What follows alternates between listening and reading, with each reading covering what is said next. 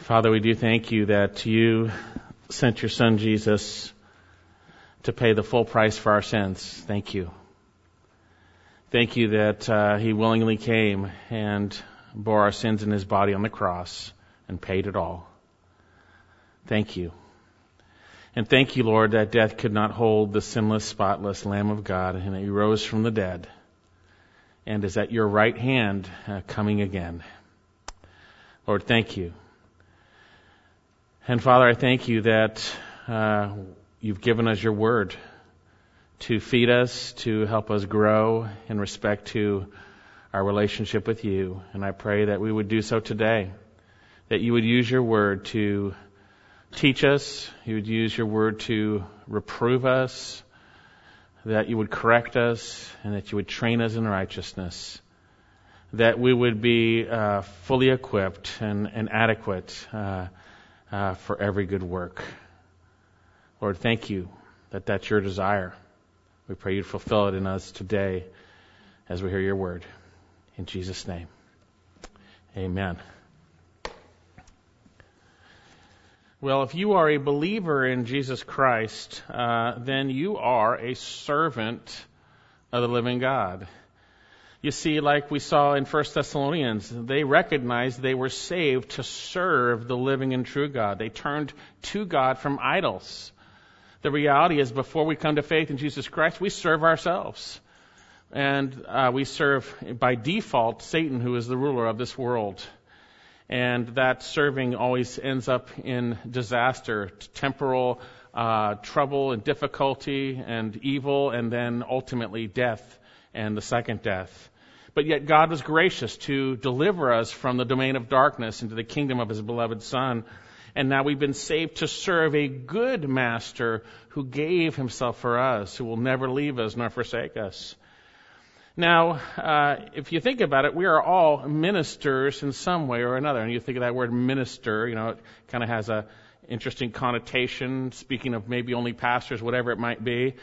But in the Bible, every time that word minister is used, it comes from the Greek word diakonos. It means servant. It means servant. That's what it means. And uh, we are all servants of the living God. Now, unfortunately, there are those who think that there are full time ministers and part time ministers and whatever it might be, when the reality is, if you're a Christian, we are all full time servants of the Lord. We're full time servants in whatever sphere He has called us to and gifted us in.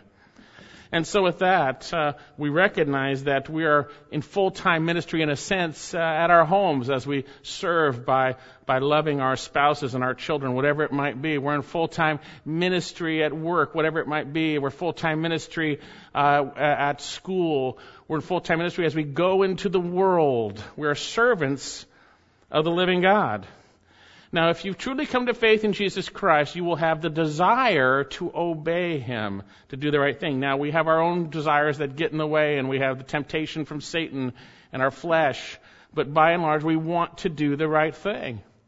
And if you want to do the right thing, and you start to do the right thing, you start to obey the Lord, there's going to be times where you realize that you fail in doing what He called you to do. You trust Him. You believe that He's called you to do something. You believe it's clear in His Word, but yet we fail.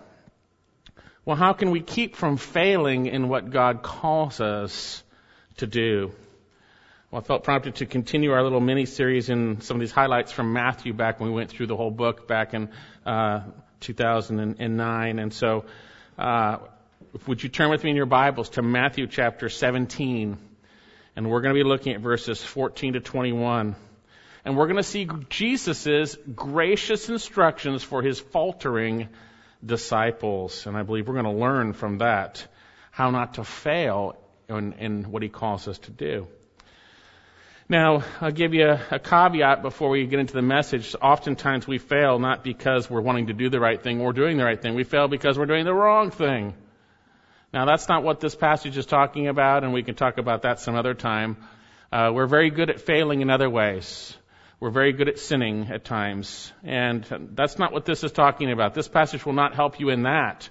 Uh, we need to just confess and then turn and obey the Lord. But when we do the right thing and we fail, and we're trusting the Lord and we fail in that, uh, we're going to see that the Lord God might want to expose something in our hearts that will help us uh, do what is right in those circumstances. Now, in the book of Matthew, King Jesus has come upon the scene. He is the King of Kings and Lord of Lords. God has took on human flesh. He has come to his own people, the Jews, who were sitting in darkness. And he has manifesting the truth, manifested the truth concerning their situation, their sinfulness, and salvation in him, which comes through repentance and faith in him. And it's been over two and a half years that he has been ministering to these Jews. And at this time, the Jewish people have hardened their hearts and closed their eyes and plugged their ears concerning the person and work of Jesus Christ. They are unrepentant. And yet they are still seeking to gain the stuff from Jesus. And Jesus would say to them that they are an evil and adulterous generation at this point. And indeed, we've seen the religious leaders have begun to reveal their hatred and jealousy for Jesus, desiring to destroy him. And so the Lord moves his ministry from the multitudes uh, to speaking in parables, but also training his disciples. And we see the things that happen past these points really focused on training those who are truly his, his disciples. Then in chapter 16, we have a turning point where, after revealing the wonderful truths of the nature of the church that would be brought about in him, he turned his attention to his disciples to reveal to them his imminent crucifixion and death and resurrection from the dead. Specifically, that he must go to Jerusalem, suffer many things at the hands of the religious rulers, and die and be raised on the third day. And it's in chapter 16 we see Peter going from blessed to satanic in a blink of an eye as he relied on his own understanding and his own will and understanding and rejected the word of God that Jesus spoke. Jesus said he had to go to the cross and Jesus said, no, it shouldn't happen. Well, Peter, still being a believer, was speaking satanically because he was thinking man's thoughts, not God's thoughts. And Jesus reproved him. Get behind me, Satan, he said. You are a stumbling block to me. For you are not setting your mind on God's interests, but man's. And when we do that, we get in trouble too as believers. And we set our hearts on the things of man rather than the things of God. And so Jesus uh, then at that point reveals that those who desire to follow him must deny themselves. If you want to follow me, let him deny himself and take up his cross and then allow Christ to live through them. You see, you got to give up your old life, and your old life was full of sin and on its way to judgment. And when we allow Christ to live through us, there's joy, there's peace, there's love, there's kindness, gentleness, all those things. But he said, if you're unwilling to give up your sinful life, you may profit the whole world, but you lose your own soul. And they would be judged when the Son of Man came in his glory. And then, as we had read earlier for us, the Lord Jesus reveals himself in glory to Peter, James, and John on the mountain. The disciples got a preview of what he would look like when he came back in glory. And we see the reality of the Old Testament law and prophets personified by Moses and Elijah testifying and speaking to the Lord Jesus at that point. And then we have the testimony of the Father from heaven. This is my beloved Son, in whom I am well pleased listen to him. And so at this point, we have these three disciples in the inner circle coming down from this mountaintop experience, uh, trying to grasp the reality of what the Lord had said concerning his death in light of what they had seen. And it's at this point that brings us to our passage today, where again, I believe we're going to see how we can keep from failing in what God has truly called us to do. Now, I'm not talking about what we think God has called us to do, but what He has absolutely declared in His Word is His will for us.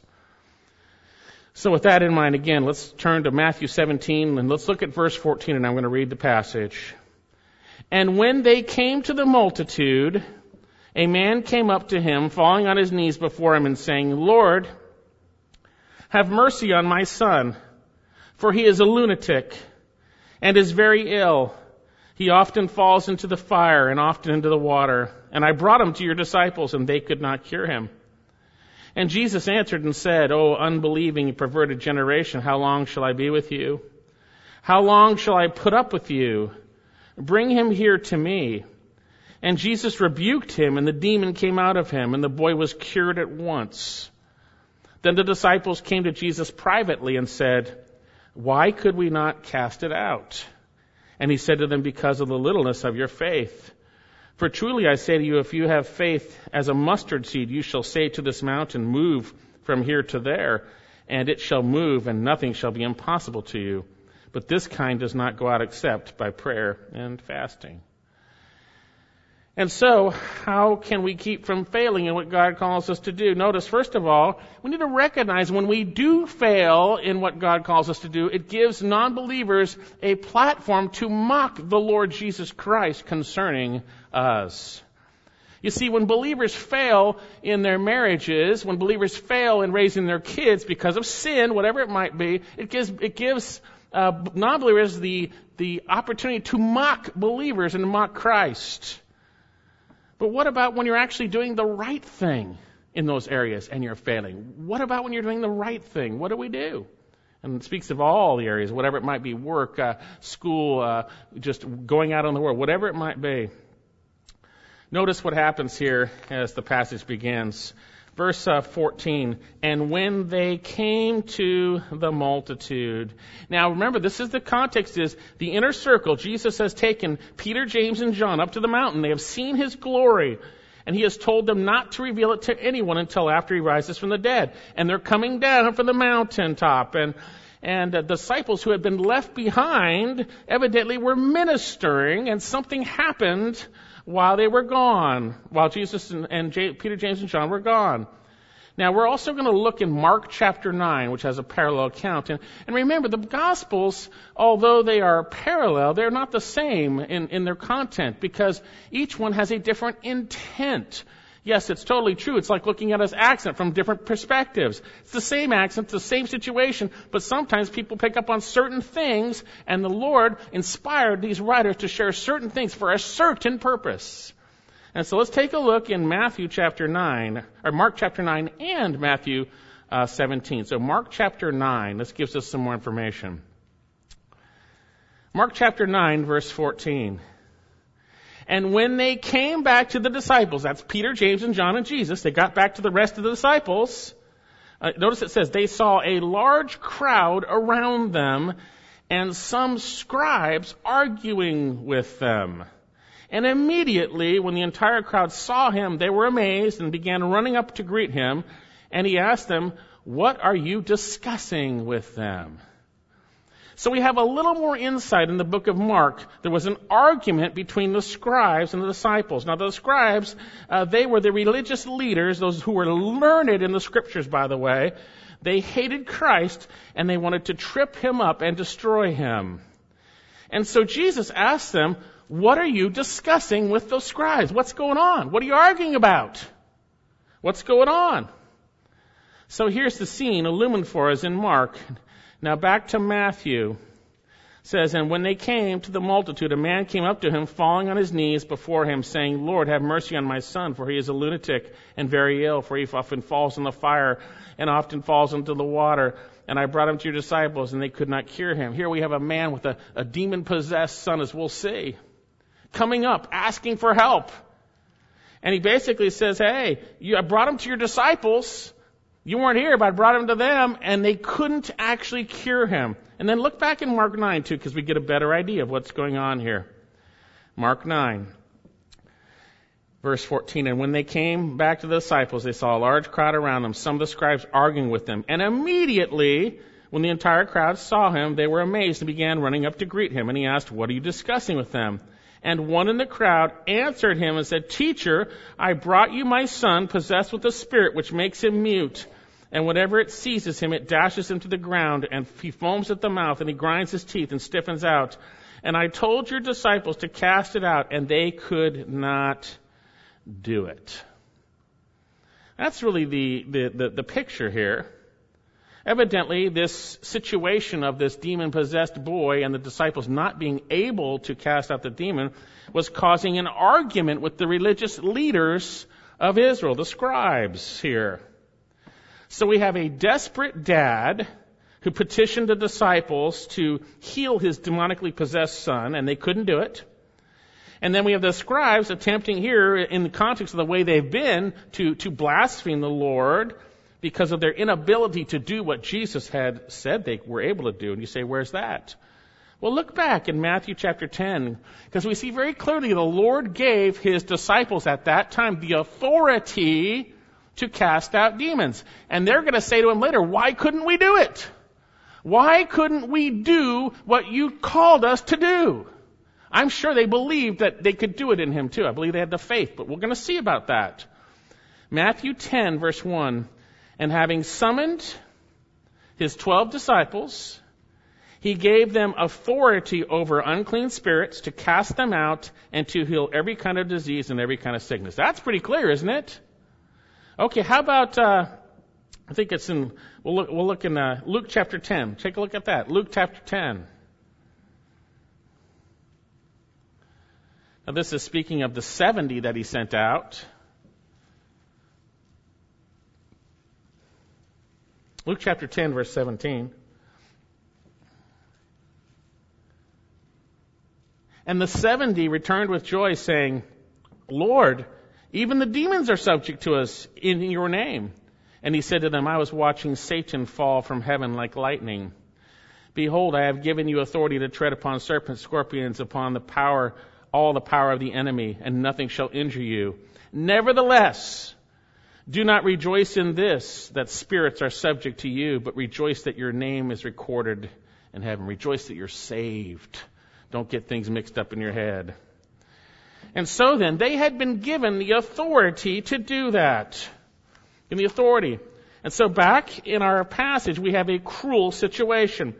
Uh, verse 14, Matthew 17. And when they came to the multitude, a man came up to him, falling on his knees before him, saying, Lord, have mercy on my son, for he is a lunatic, very ill, often falls into the fire and into the water. Now, we hear him saying this here, and then we see what he said in Mark. You know, just because it's this here is something that seems a little slightly different in Mark doesn't mean that both those things weren't said, but one author is pointing to one aspect, another is pointing to the other aspect, inspired by the Spirit. And so we have this guy falling on his knees petitioning Jesus for mercy. Mercy. He's helpless. Helpless. And the Gospel of Luke even uses the term only begotten. It's his only son. It's his only son. Lord, have mercy on my son, for he's a lunatic, very ill, for he often falls in the fire, often into the water. Have mercy on my son. He says, Lord, Kyrios. Now, this could be used to speak of someone in authority, a master or Lord. It was also used extensively to speak of the I am, speaking of the Lord himself, referring to Christ. So, what does he want his, Jesus to do for his son? For he is a lunatic, he is very ill, for he often falls to the fire. Why is he employing him for mercy? The term lunatic here was spoke of one who was an epileptic, possibly, or one who had a mental disorder. It comes from the Greek word moonstruck. And it spoke of those in that day that thought that the moon had effect on people's sanity. That was their, their, their view and their culture at that time. It's where we get our word lunatic also. And so he's very ill. Often falls into the fire and often into the water. Now again, Matthew does not give all the details because that is not the point of Matthew inspired by the Holy Spirit. That is not the point. The real point in Matthew is to address the issue of faith. Mark has a different point, but we gain more understanding as we look at both of those portions.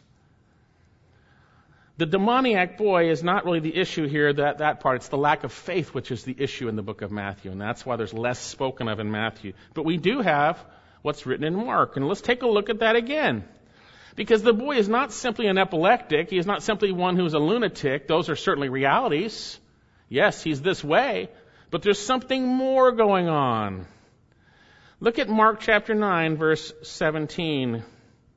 And one of the crowd answered him, said, Teacher, I brought you my son possessed with a spirit which makes him mute, and whenever it seizes him, it dashes him to the ground, and he foams at the mouth and grinds his teeth and stiffens out. And I told your disciples to cast it out, and they could not do it. He brought them to the disciples because they represented the Lord. I brought them to you, but he really didn't. He brought them to the disciples, didn't he? Now he's speaking of demonic possession. Now demons are fallen angels. They are spirit beings. They are angels who sinned and fell when Satan fell. Satan took a third of the angels. We see that in, in Revelation chapter 12. Now, for time's sake, I'm not going to get into it, but we do see that demons can inhabit those who are not saved. They can possess them and they can hold them under wicked control. Now, we never see, and we know it cannot happen, believers being possessed by demons because when you trust in Jesus Christ as your Lord and Savior, you receive His Spirit in you as a pledge. You cannot be possessed by a demon when you have God's Spirit in you, but yet you can be affected by it, as we say. But as we know, greater is he who is in you than he who is in the world. Greater is he who is in you, that's God's Spirit, and then is he who is in the world. And we see in Matthew chapter 8 and 9 and 12 and 15 other passages of scriptures where people are demon possessed. And they can be possessed by one or more demons. Remember the legion of demons who possessed a man in chapter 8 of Matthew. And although we see in scripture those demon possessed are not in their right minds, they can also be violent, unpredictable, exhibit super strength. They have physical ailments, as we see in our passage, uh, such as deafness and dumbness and blindness, or combination of whatever it might be. Now, on a side note, demon possession does not always manifest in physically destructive ways or, ins- or outright insanity. You think, hmm, really? Remember, Satan entered Judas and he was in his right mind from a human perspective when he betrayed the Lord Jesus Christ for money. He was able to have a conversation. He wasn't foaming at the mouth. He wasn't out of his mind. But he was possessed by Satan, doing Satan's will to deliver over Jesus Christ unto crucifixion. So then, the reality is, demon possession for those who have rejected Christ or have not come to him is real and it can be manifest in a severely uh, horrific way, or it can be manifest in a severely de- de- devious, demonic way. But as we will see, only Christ can deliver one and does deliver anyone who is in the domain of darkness if they come to Jesus Christ. So in our passage, uh, we have uh, this uh, this child, and remember, children can be possessed by demons. By the way, we see it in Scripture. Back in chapter 15, verse 25, the lady says, the Gentile woman, have mercy on me, O Lord, son of David, for my daughter is cruelly demon possessed. That's the reality, okay? And so we recognize that uh, those kids here don't play around with the demonic stuff. Don't play around. You see, everyone is in the domain of darkness, whether possessed or not, but when you come to Jesus Christ, we receive His Spirit and we are delivered from the domain of darkness into the kingdom of His beloved Son. We are transferred. We are protected then because greater is He who is in you than He who is in the world. But if you reject Christ, you may find yourself someday in a place you never thought you would be either destructively or cruelly possessed or insane or, or whatever it might be, or even worse, sane in a sense, but deviously fulfilling Satan's will of lies, slander, and murder. So then, back in our passage, this Jewish father is in total agony. His only son is cruelly demon possessed. Back in verse 17. Let's look at Mark again. I'm sorry, Mark 17. Mark 9, verse 17.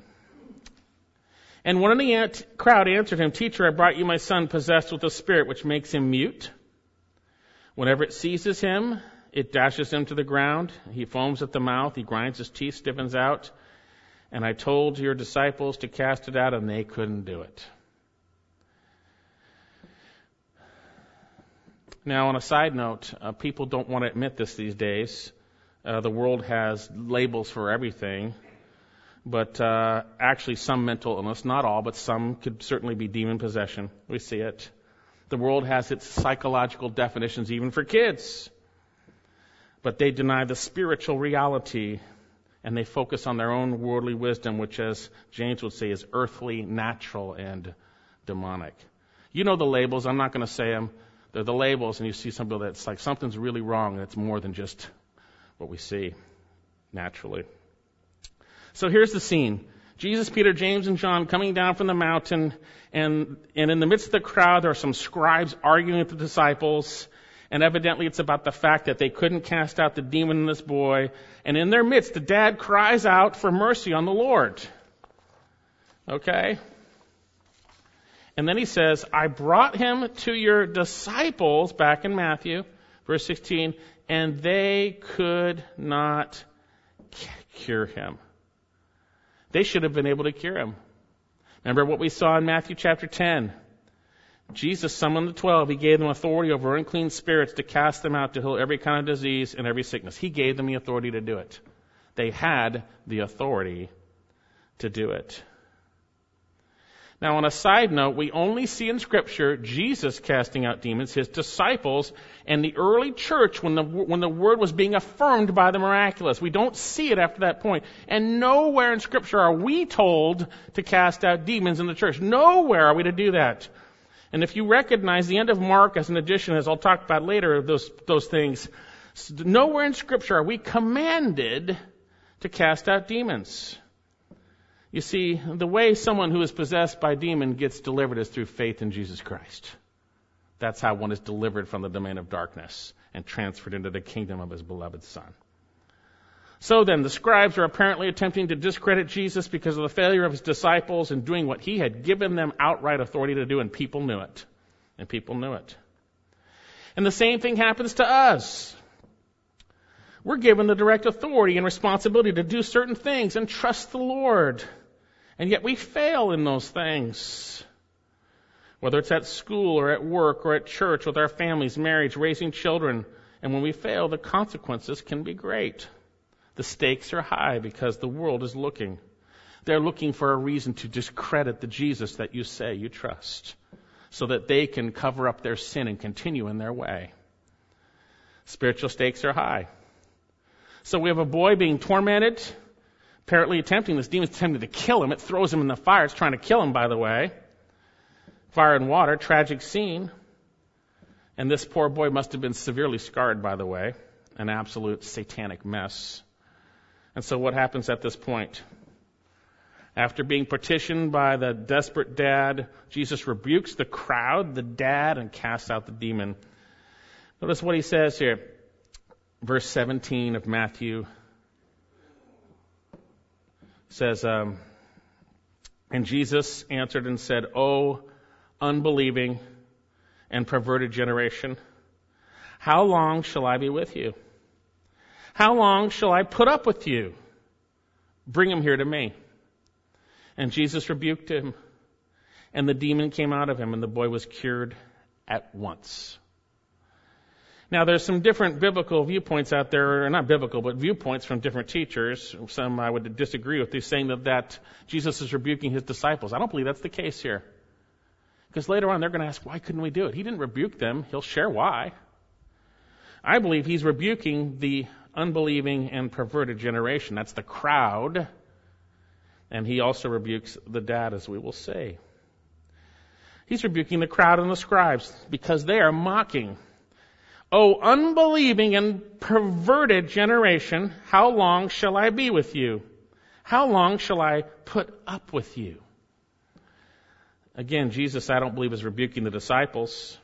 He doesn't say to his disciples that they are unbelieving. He says, You had little faith. Now, the New King James we'll see has a error there, I believe, when they say it in their notes. They say unbelieving, but it actually says little faith. Later on, I'll point that out. These disciples are not unbelieving. They have little faith. So he is talking to the multitude. The multitude who have no faith. Who have no faith. And he is reproving them. Oh, unbelieving and perverted generation. They're unbelieving and perverted. As we've seen before, they've rejected Christ. They've seen the miracles. They've heard the truth. They have not repented of their sins. They become hardened in their hearts, and now they desire to destroy him. And later on, even the people would say, crucify him. Same thing. And folks, if you have not trusted in Jesus Christ or you're playing games with him, doing it your way, whatever it might be, rather than his way, he says you're unbelieving and perverted. Your thinking and your actions are twisted because you don't believe in Jesus Christ. And as we'll see, he will only put up with you for a little while. O unbelieving and perverted generation, how long shall I be with you?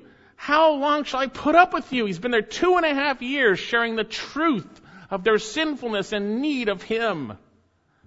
Two and a half years in their midst performing miracles, revealing He is the Son of God. They've rejected it. Now, evidently, the Lord here is also maybe yearning for his previous glory. Remember what happened just a few moments before? He was on the mountain and he was glorified in front of his disciples. How long shall I be with you? This is getting weary to me. How long shall I put up with you? Well, we're going to see it wasn't much longer. It wasn't much longer. And folks, you don't want the Lord God saying that to you. How long shall he put up with you who've rejected him? How long shall I put up with you? How many years have you heard the truth? How long should I put up with you? Yet God is a gracious God, and he is not willing that any should perish. But if you reject him, there will be a time where he doesn't put up with you anymore. Unbeliever, there's not much time left. Confess your unbelief and perverted ways and turn to Christ before it's too late. Before it's too late, before he says, How long will I put up with you?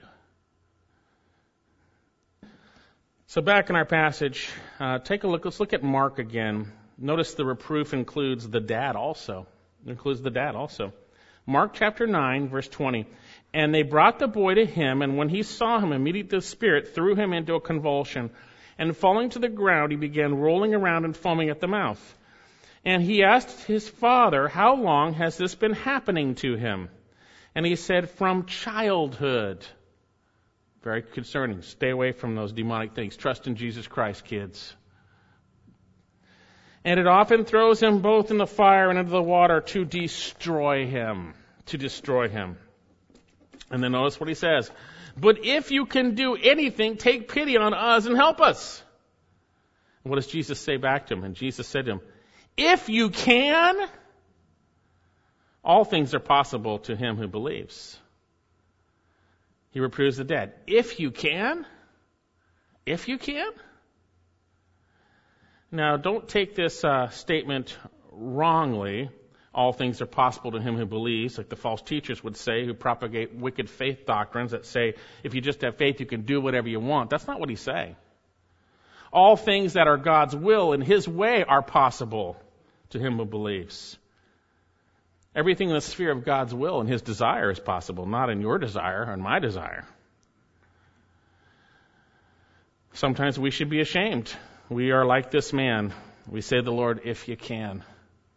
We should understand you can. We know you can. Is if it's your will, would you do so? If it's your will. We know. Not if you can. If you are willing, you can do it. If you are willing.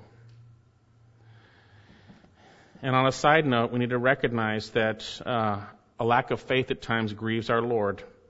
He is all powerful, holy, just, right, true, faithful, kind, merciful, and loving, who gave himself for us, and we don't trust him? Really? I can safely say I believe our lack of faith grieves him with sin.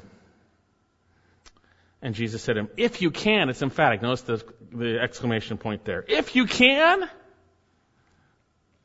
all things are possible to him who believes. Folks, we need to realize, as we'll see today, faith is not simply believing the facts, as we're going to see. Faith also believes and relies on the God who said it. The God who said it. I can believe truth of what Jesus says, but I don't believe him personally.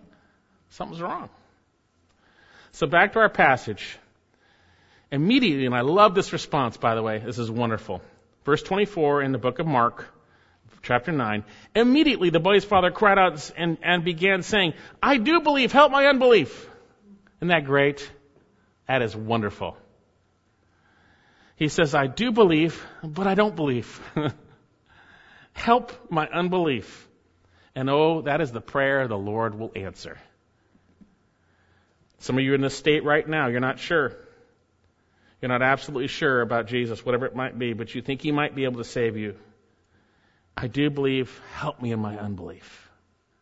God's a good God and answer that prayer. Humble yourself before the Lord Jesus Ask Him to open your eyes to help you in your unbelief. And we need to do that too. Now, I'm not talking about believing that He'll do what we think He should do. That's not true. That's just spiritual adultery, as we'll see. When we pray for our own will, that's spiritual adultery. When we pray for His will, then we know that we have the answer from Him in His time and in His way, if it's His will. You see, blessed is the man who trusts in the Lord and whose trust is the Lord. It is the Lord. It is the Lord. He says, if you can, Jesus says, all things are possible to him who believes. And the boy's father cried out immediately, saying, I do believe. Help me in my unbelief. That's what we need to be doing to Jesus. Help me in my unbelief. Help me. Now, still in Mark, notice what happens. The Lord vindicates himself because the scribes were discrediting Jesus. Your disciples couldn't cast him out. Then they were, they were discrediting him in the context of this man who, who shared that. Now, Jesus is going to vindicate himself here. Still in Mark 9, verse 25. And when the crowd was rapidly gathering, when Jesus saw that a crowd was rapidly gathering, he rebuked the unclean spirit, saying to him, You deaf and dumb spirit, I command you, come out of him and do not enter him again. And after crying out and throwing him in a terrible, in, in terrible convulsions, it came out and the boy became uh, so he was so he much and the boy became so much like a corpse that most of them said he is dead! But jesus took him by the hand and raised him up and he got up. It's amazing. Now as i shared before that's mark. Now matthew's point is actually a lesson for the disciples and the issue is not the demoniac. That's why there's more in mark about that. But in Matthew, notice back in Matthew, it's about faith. It's about faith. Notice Matthew 17, verse 18. And Jesus rebuked him, and the demon came out of him, and the boy was cured at once. No problem for God in human flesh to take care of Satan and demons. Not a problem at all. Greater is he who's in you than he is in the world.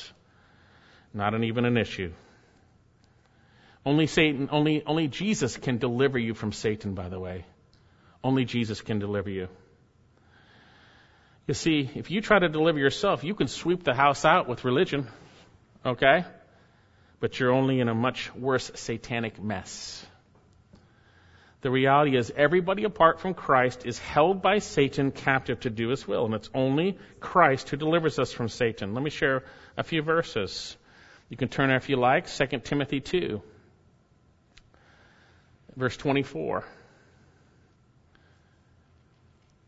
And the Lord's bondservant must not be quarrelsome, but kind to all, able to teach, patient when wronged, with gentleness correcting those who are in opposition. If perhaps, notice this, God may grant them repentance leading to the knowledge of the truth, that they may come to their senses and escape the snare of the devil having been held captive by him to do his will. It's repentance that opens the door for deliverance from Jesus Christ. Acts chapter 26. Let's turn to Acts 26. This is the apostle Paul giving his testimony of when Jesus saved him. And from that we see a very important principle about darkness and light. Acts 26:15. This is Paul, or was Saul at that time, Saul of Tarsus, responding to the Lord after he had blinded him on the road to Damascus. And I said, Who art thou, Lord? And the Lord said, I am Jesus whom you are persecuting. But arise and stand on your feet, Acts 26, uh, 15, 16 now. But arise and stand on your feet for the purpose I have appeared to you, to appoint you a minister, the word is servant there, by the way, and a witness not only to the things which you have seen, but to the things which I will appear to you, delivering you from the Jewish people from the, and from the Gentiles to whom I am sending you. Now notice this, this is the important part. To open their eyes so that they may turn from darkness to light, from the dominion of Satan to God, in order that they may receive forgiveness of sins and an inheritance among those who have been sanctified by faith in me. I'm sending you, Paul, and share the gospel, obviously, that they would turn from darkness to light and be delivered. Be delivered. Colossians chapter 1 verse 13, for he delivered us from the domain of darkness and transferred us into the kingdom of his beloved son, in whom we have redemption and the forgiveness of sins. So here we have Jesus delivering this poor boy from the demon that tormented him, trying to kill him often. And we see Jesus is vindicated as he casts out the demon. So how can we who want to obey uh, the Lord, uh, how can we, those who know Him, uh, keep from failing in the things we know He has called us to do? How can we do so? Well, notice we're going to learn here about faith. Notice we're going to realize that faith is manifest in this situation in dependent prayer. And sometimes we can believe something, but we don't have a genuine faith that depends on the Lord in the situation. That's a big difference. Back to uh, Matthew 17, and I'm going to read up through our portion here. And when they came to the multitude, verse 14, came to the multitude, a man came up, falling on his knees before him, saying, Lord, have mercy on my son, for he is a lunatic and very ill. For he often falls in the fire and often in the water. I brought him to your disciples, and they could not cure him. And Jesus said, answered and said, O unbelieving, perverted generation, how long shall I be with you? How long shall I put up with you? Bring him here to me. And Jesus rebuked him, and the demon came out of him, and the boy was cured at once. Look at verse 19. Then the disciples came to Jesus privately and said, Why could we not cast it out? Why couldn't we do what you gave us the authority to do? Why couldn't we do what you said we would be able to do and you gave us the authority to do so? And he said, because of the littleness of your faith. Now we're going to see what that means in a minute. Because the littleness of your faith. The term littleness of your faith comes from the Greek words oligopistion, Basically, it means poverty of faith or littleness. It speaks of that which is limited or deficient. It's deficient. There's faith, but it's deficient.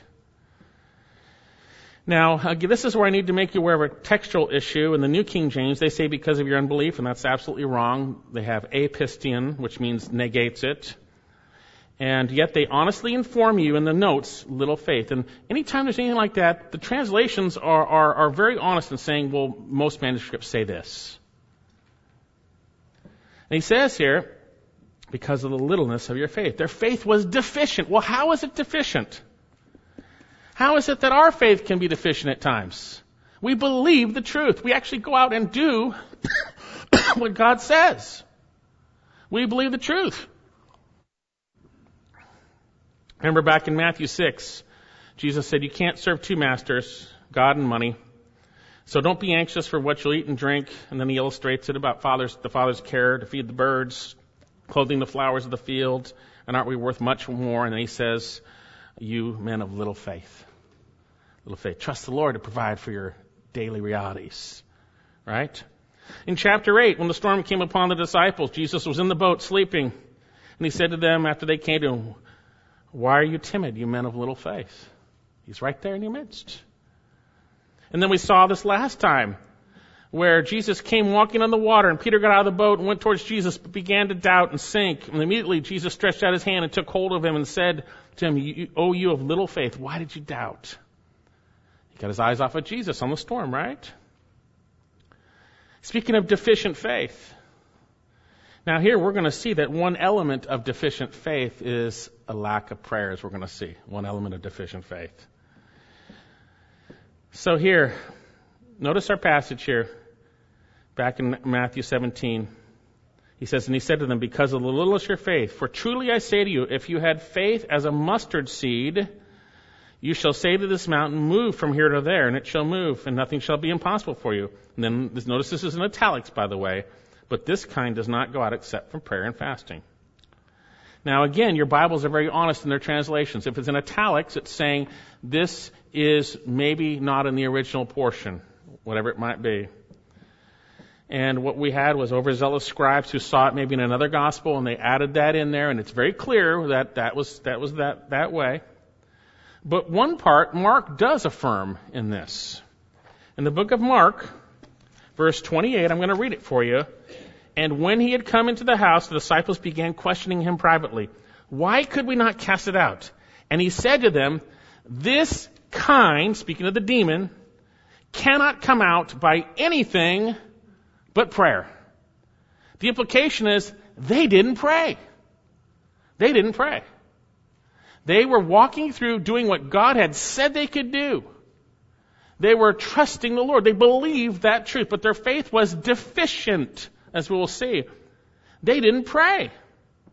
They didn't pray. That's a manifestation of deficient faith, by the way. When we believe the truth about you, we know it's true, we believe it, but we don't prayerfully depend upon the Lord, it is a manifestation of deficient faith, by the way. It's a manifestation. Evidently, they were no longer praying, trusting the Lord in the midst of this in a sense. They just believed God and said they could do it, so they were doing it. Stepping out. Just doing and serving in their own strength in a sense. And God would not allow it to work. Praise Him. Isn't that great?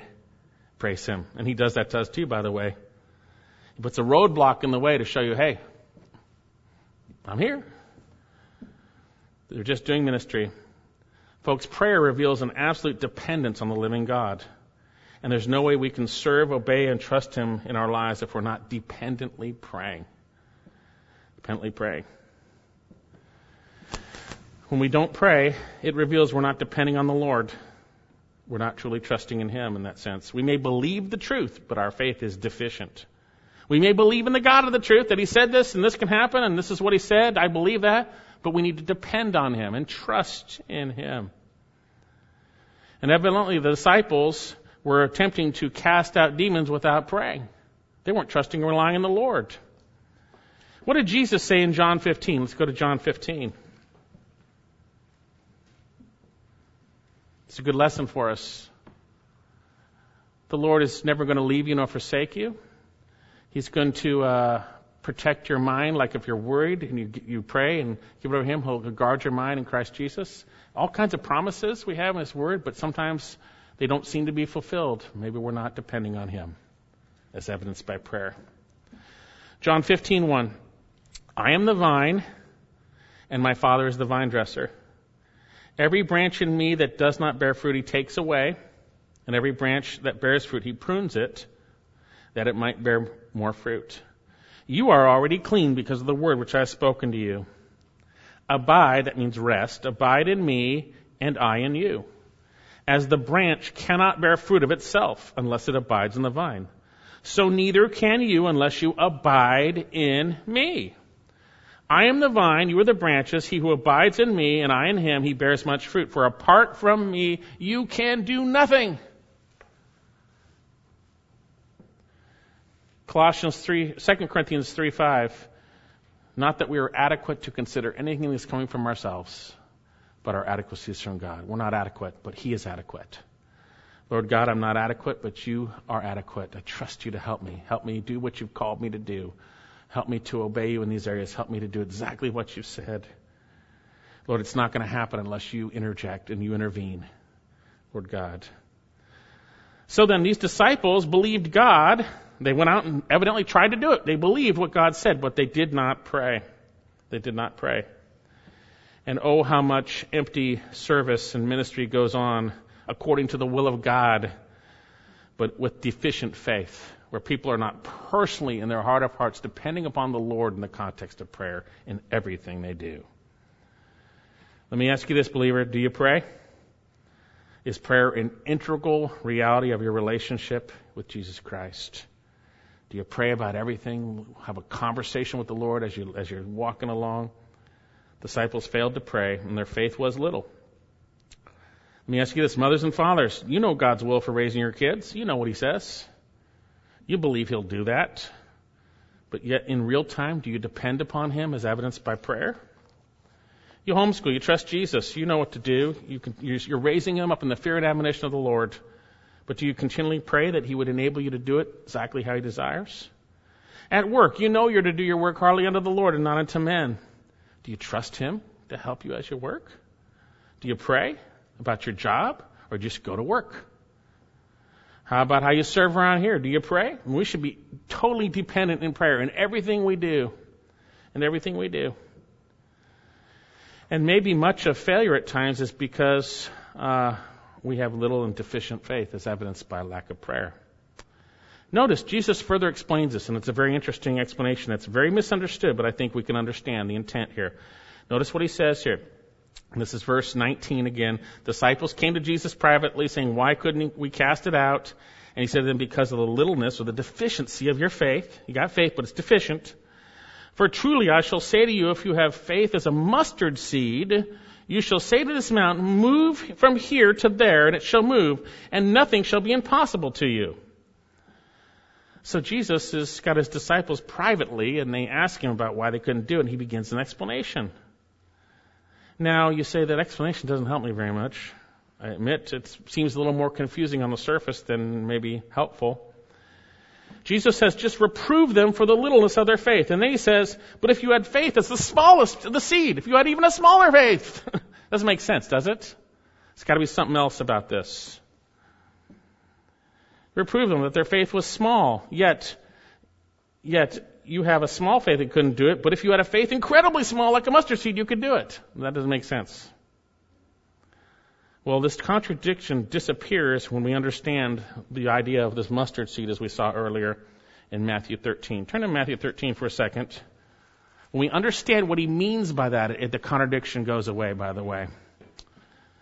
Matthew 13:31.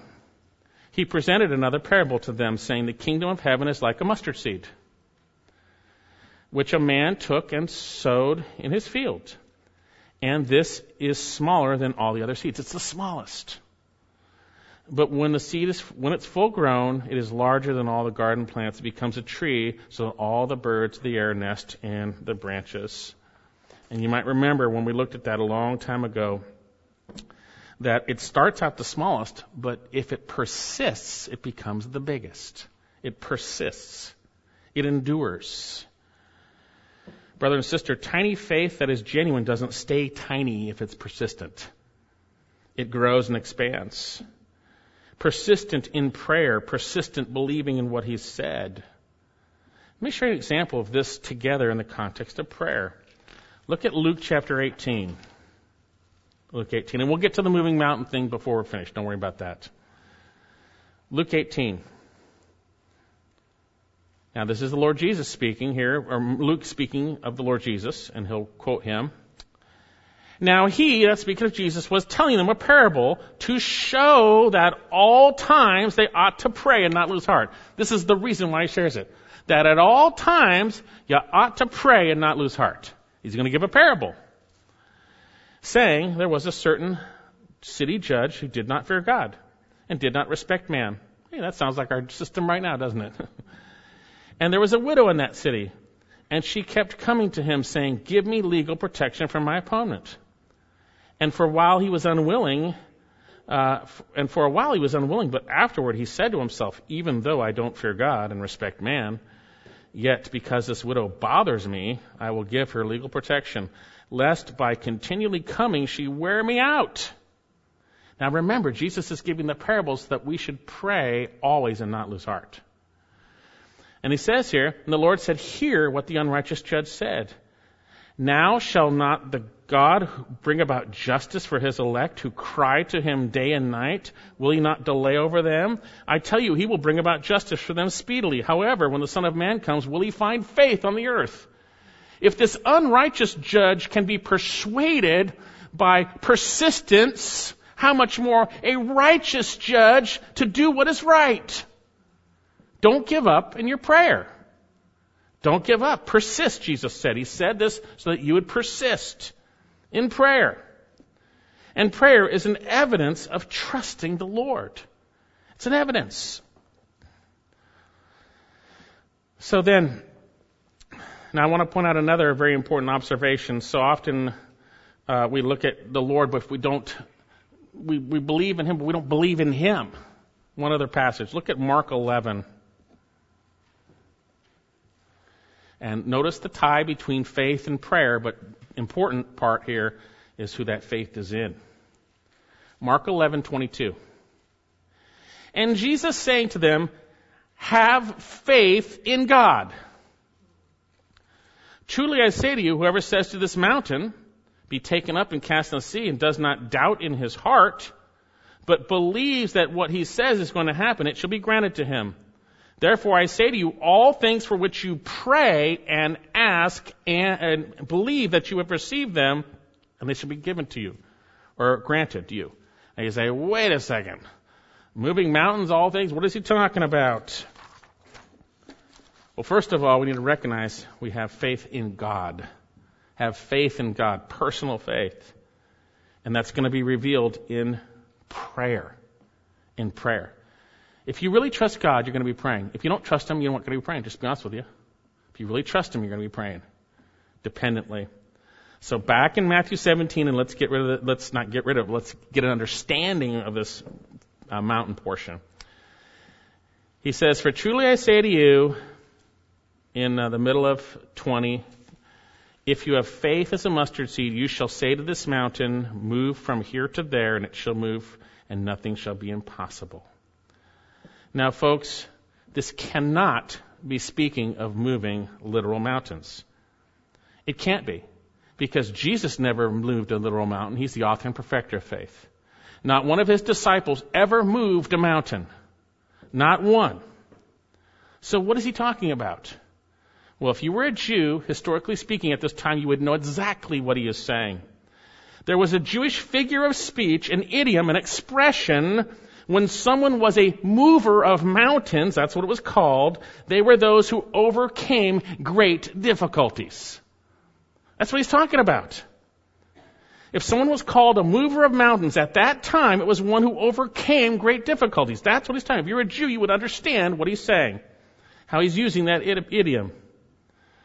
So I believe Jesus is using a common figure of speech that if you have tiny faith, so small, but yet it persists in me, it persists, like the mustard seed example, even though it's small, it persists. You pray and trust you will overcome obstacles and nothing will be impossible for you in the context of God's will, by the way. He's not saying anything you want, you pray about, you're going to get. Look in James chapter 4 you don't get because you pray with the wrong motives to spend it on your own desires. That's wrong.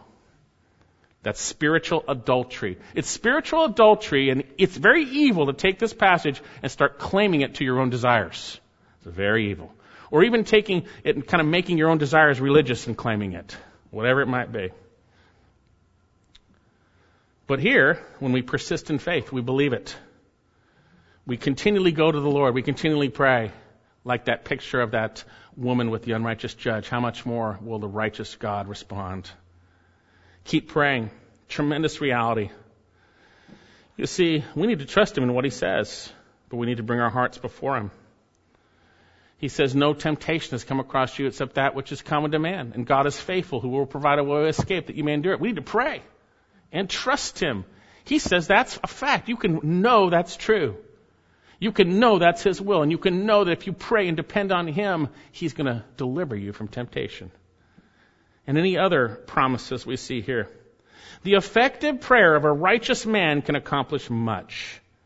You see, prayer just takes pride completely out of the picture. That's what it does. And man's problem is pride, by the way.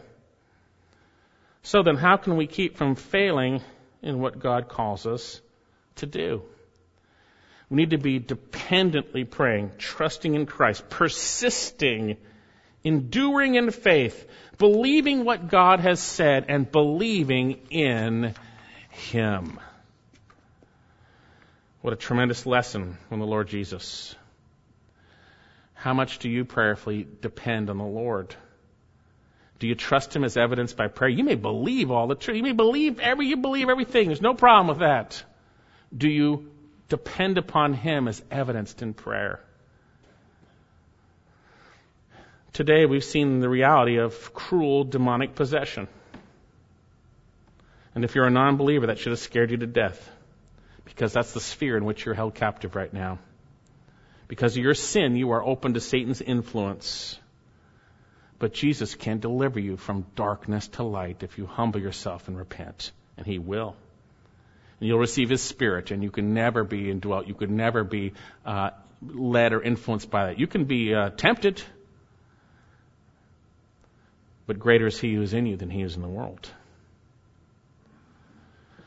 Now, what about uh, those of you who are in between? You believe, but you don't believe. Help me in my unbelief, Lord God. Help me. What about us, brothers and sisters? How can we keep from failing in the areas in which He has called us to trust in Him and obey?